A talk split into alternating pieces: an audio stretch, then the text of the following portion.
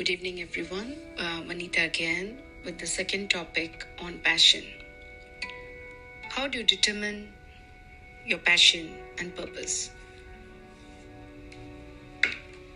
A lot of people now chase this word called passion without knowing exactly what it means to them personally. Following what others are doing is not your passion. Look at your own values, your merits, your talents, your skills, and what is that burning desire you have within yourself? It could be anything. There are people who at the age of 80 have climbed the Mount Everest. So they had held their passion inside them for many decades. And that burning desire gave them the willpower and the physical strength and stamina to climb the highest mountain range. For some, it is possible. For others, they just easily give up when they cannot get what they want. And your impatience is not helping you to pursue your passion. Instead, it is actually your enemy. So, once you have made up your mind to learn a new skill or an instrument or a dance form, you have to be patient.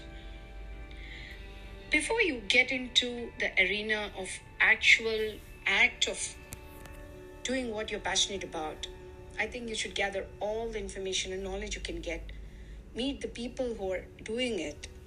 Find out the difficult aspects, find out how they approached it, what was their mission and vision to get through to their passion, and how did they find the equipment or the necessary uh, teachers or mentors to teach them. And we only look at the icing, the tip of the iceberg but we never see the struggles that go beneath that. How much they train, how much they practice at what they want to be the best of. So when they come on the stage to perform or they are playing their sport and excelling at it, we only see the result. We are not looking at how they have put in the efforts how they've gone through all this to come to where they are today. It is a lot of effort, and you have to literally keep that burning light within you on forever. Feed it just like how it feed a plant and make it grow stronger and stronger every day until it becomes your root on which you're standing. You should come to a point in life where you and your art form or your passion should not be separate from each other. You are that. That is exactly how passion takes you to that core of its being, of that soul that you connect with, and you are not separate from that. It is not difficult, but yes, you have to keep at it and mindfully do it and try to disconnect from the world, switch off everything that you're doing, which will collapse your mental thought process about your passion, and sit in a secluded place, think about it, and answer all the questions that arise within yourself. And how to approach it. What should you do better than what you were doing before? and how are you progressing? You should have that progressing journal to be your self audit unless you know what you're doing how you're faring you cannot be your own critic. Because whatever you're doing will seem good to you in your eyes and when someone criticizes it it breaks your morale so before someone can say something about what you're doing the suggestion i would give is be your self audit. If you're doing an abstract painting, is it better than the one you did before? Or is it very chaotic and, you know, complex that you don't even seem to understand what has come out of it? The result should not be confusing to you, the maker. Only then your audience or the person looking at what you're doing will be impressed. And don't choose many things. If you're going to be a travel writer, just focus on that. Even going to the market is a travel, and you can write about it.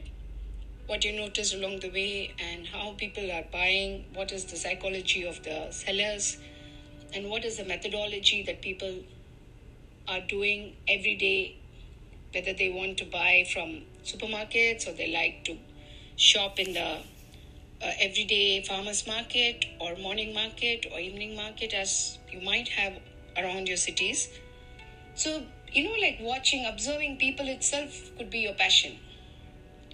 Just to sit and watch the day go by that could be your passion but you have to excel at it you should be an authority on it you should see how the world goes by if you can sit at a window all day long just look outside and see the weather change. And are you doing it again and again and again? So that becomes your passion. That is your skill. And when you constantly observe that on a day to day basis, you become an expert. So when you're talking about it, people are willing to listen the day go by, authored by you. It can be as simple as that we will discuss more about what is passion, how to get good at it, how to choose your passions wisely, and how you can connect all the passions you have and make it into one single area of expertise that belongs to you, created by you, authored by you. Okay? I hope you're enjoying this uh, topic, and it is really a big topic but we will make small capsules of it so that we are able to assimilate and learn better and we will progress from there. Okay? Thank you all for joining me in the second episode of how to determine your passion. Thank you from Anita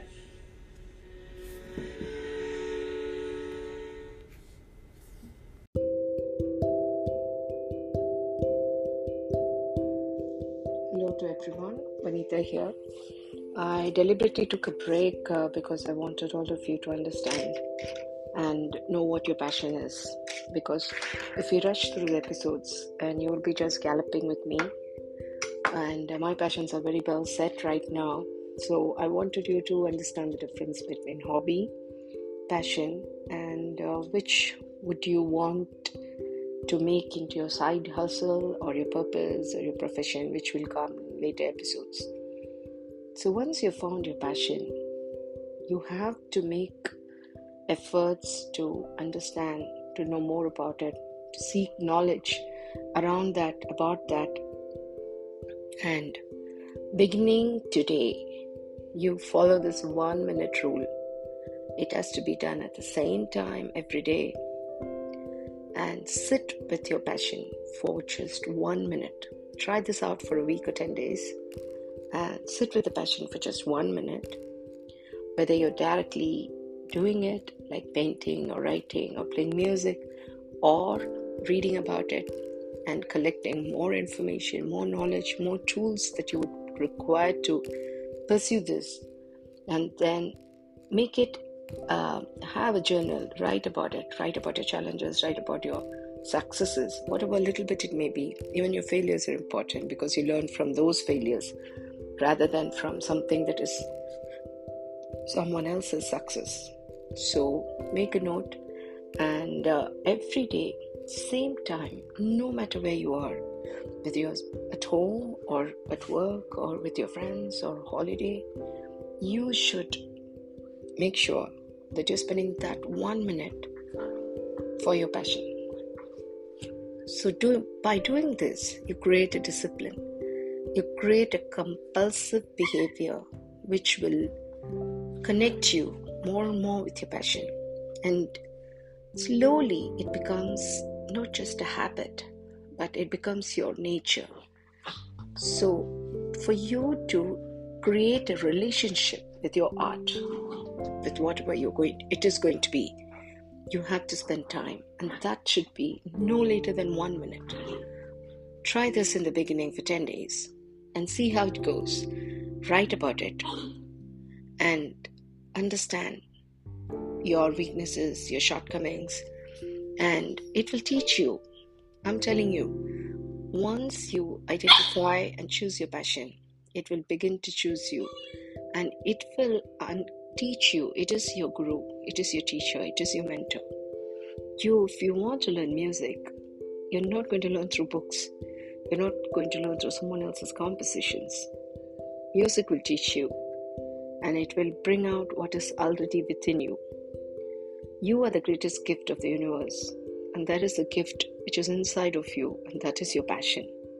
By understanding that as a true gift and understanding that as the true enlightenment, you will be able to beautifully connect and bring it out more and more every day.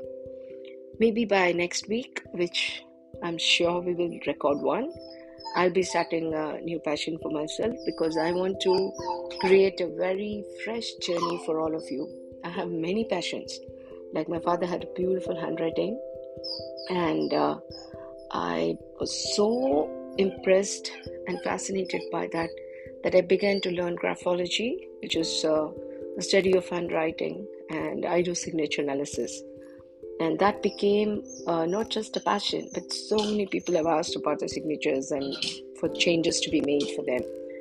So you can be attracted to something but what you want to do with it is up to you. And then nobody can teach you that. Your parents can just take you to a class but to making it your own it's still left with you. So try to make it as your integral journey be very honest with yourself. Do not fake. If you are just one on the scale of 1 to 10, it's okay. You're going to grow. Nobody started with 10. Understand that. And all the great people who have achieved something in their life came through after a lot of failures. So, those failures are your tools which chisel you to create the real you which will come through your passions. So sit with a meditative effect, keep all the things laid out in front of you, and make sure that it's beautiful. Thank you all for joining me on this episode. I'm sorry if you hear my pup's voice. And see you until then. Bye bye from Anita.